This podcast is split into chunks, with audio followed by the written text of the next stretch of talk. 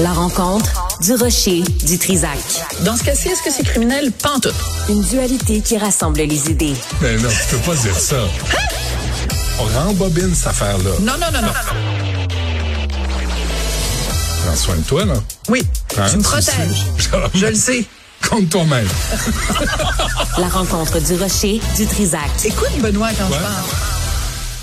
Sophie, bonjour. Bonjour, Benoît. Monsieur Ortona, là, Oui, tu l'aimes-tu, toi? tu t'es retenu euh, de- devant Monsieur Ortona. Oui, parce que. Ben, pa- écoute, parce Monsieur t'as l'air d'un Ortona- crinqué, là, Oui, alors. Monsieur Ortona, donc, qui est à la tête du euh, English School Board of Montreal, euh, c'est qu'il joue sur les mots. Hein? Tu viens de faire une entrevue avec lui au, au sujet des différentes contestations, euh, autant la contestation de la loi 96 que la, la contestation de la loi 21.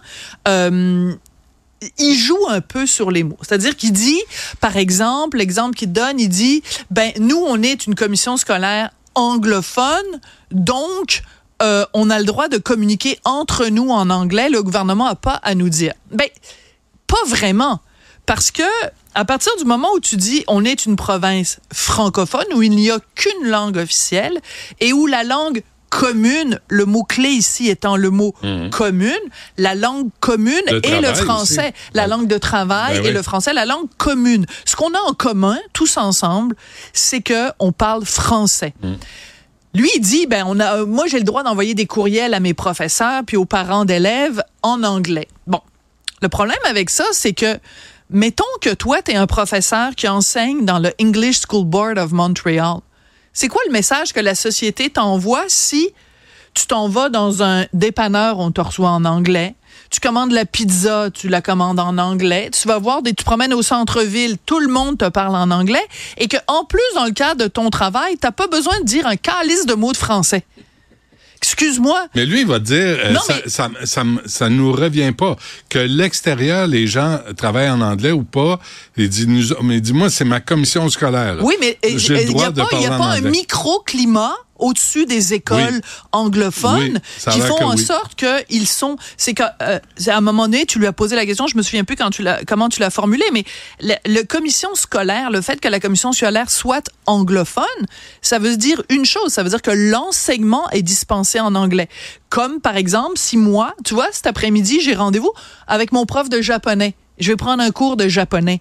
Donc, alors pendant la période, le lieu où va avoir ce cours de japonais, la, la, la, la transaction va se faire en japonais. Mais ça n'empêche que quand je vais sortir du cours, je vais, je vais, je vais faire ma vie en français.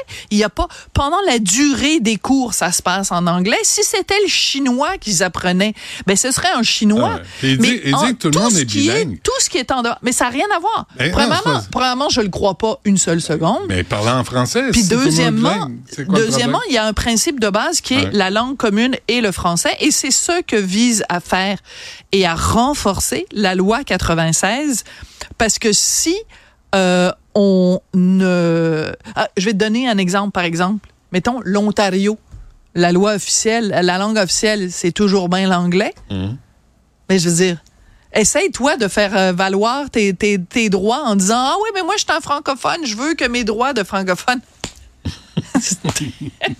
Oui. Mais, mais c'est un mais- vieux débat. mais c'est un vieux a- débat. Moi, j'ai Mais- une lassitude devant ça. Ouais. Extraordinaire. Moi aussi, je suis un peu tannée. Alors, l'autre chose, c'est que, euh, donc, euh, on apprend que le English School Board a dépensé 1,3 million pour contester la loi 21. C'est ça que ça a coûté.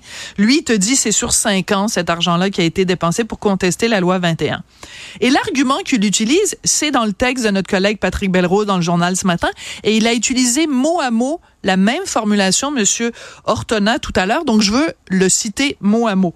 Alors, empêcher English Montreal d'embaucher des enseignants sur la base de critères arbitraires Ouais. en pleine période de pénurie de, main- main-d'œuvre, ça affecte directement la qualité de l'instruction publique, dit M. Ortona. Il te l'a dit exactement mot dans les mots tout à l'heure. C'est tout à fait faux. Et là, à un moment donné, va, moi, je commence à être tanné des mensonges sur la loi 21.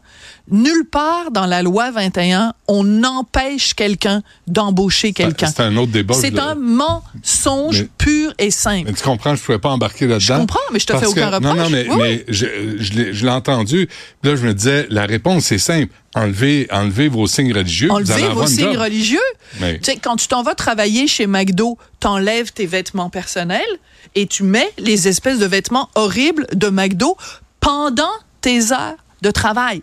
Si les gens sont capables de le faire quand ils vont travailler pour flipper des Ah ouais. hamburgers puis mettre des frites trop salées dans un petit contenant en carton, Ah, ils sont faim. capables de le faire quand ils vont enseigner.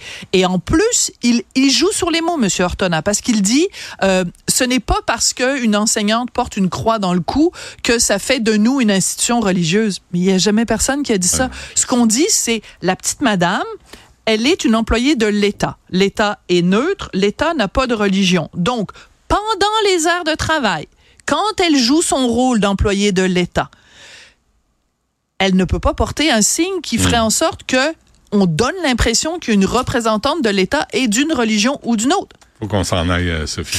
On va, euh, on va se reparler de ça demain. Ouais. Merci. Tomorrow. Merci. Tomorrow, euh, Yasmine Abdel-Fadel suit à l'instant.